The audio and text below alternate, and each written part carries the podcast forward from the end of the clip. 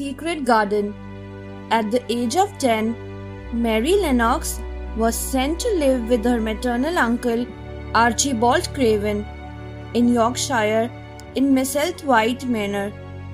Till then, she had lived with her parents in India, but she hardly ever saw them. Mary was brought up by servants who heeded to all her demands. This turned her into an ill tempered, angry girl who cared for no one. Due to constant sickness, she was thin, pale, and ugly to look at. Upon reaching the manor, Mary did not meet her uncle Mr. Craven, but Mrs. Medlock, the housekeeper. Mrs. Medlock showed her the room and warned her to stay in her room and not wander around. Mary looked around the gloomy room, felt lonely, and started crying. Martha, who was one of the servants in the manor, consoled her and told her stories about her brother Dickon and their mother, Mrs. Sowerby. She advised her to go out into the gardens but warned her, You can play in any garden except the one that is locked up. Mr. Craven locked it and buried the key when his wife died. This sparked off Mary's curiosity. So, every day, she went out alone into the gardens. She started roaming in the gardens in search of the locked garden.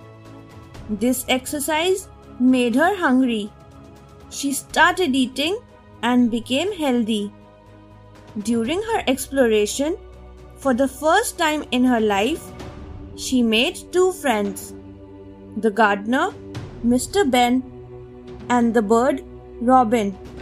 She was happier and less angry. On one rainy day, when Mary was unable to go out into the gardens, she heard a child crying. But Martha told her that it must be the wind and that she should not go wandering around.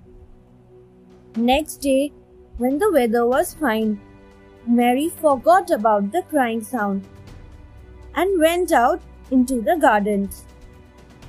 Following Robin, she found the buried key and the hidden door of the secret garden. She entered the garden and started weeding and caring for the plants.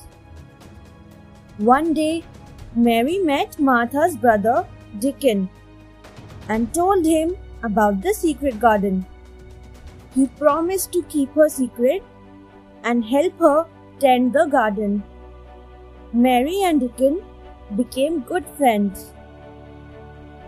After a few nights, Mary once again heard a distant cry. Ignoring all the warnings, she went out searching and saw a boy lying in bed, crying fretfully. He had a delicate and pale face. Mary crept across the room. Hearing her footsteps, the boy got up. He told Mary that he was Colin, Mr. Craven's invalid son. He further told her that he would not live long. Colin's mother died after he was born. His father, Mr. Craven, was so grieved that he hardly visited him. Colin asked Mary to stay with him.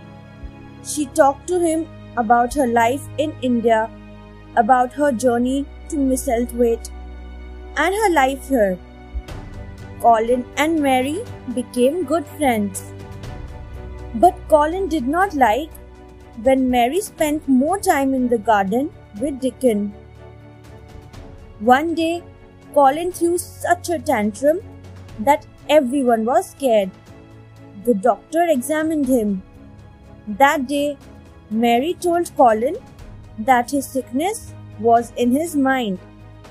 If he learned to control his temper and came out into the garden, he would be healthy. Colin agreed to go out with Mary.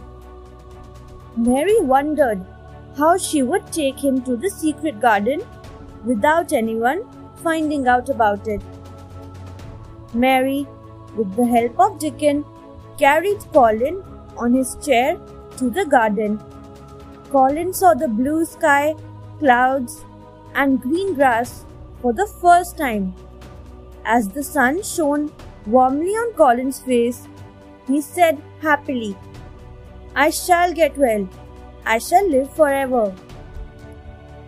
Mr. Ben, who was also secretly tending the locked garden, was shocked to see Mary, Dickon, and Colin in the garden. He scolded them.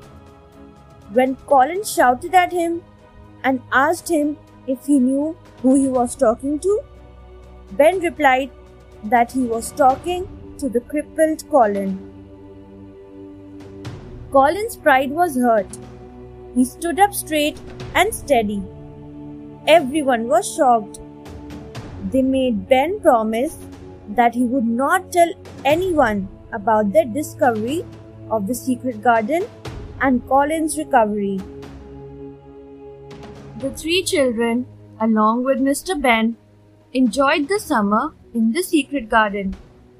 Only Mrs. Sowerby, Dickon's mother, knew about their secret. She wrote to Mr. Craven and asked him to come back home to see his son. As soon as Mr. Craven received the letter, he returned to the manor, regretting he had not paid much attention to his son. Walking towards the manor, Mr. Craven heard the sounds of laughing children coming from the secret garden. As he opened the gate to the garden, Colin ran into his arms. Mr. Craven was astounded to see his son healthy and happy. He embraced his son and walked into the manor with the children. Soon, the news of Colin's good health spread all around the town. Thanks for watching. Do like, share, subscribe to Sahil Book House.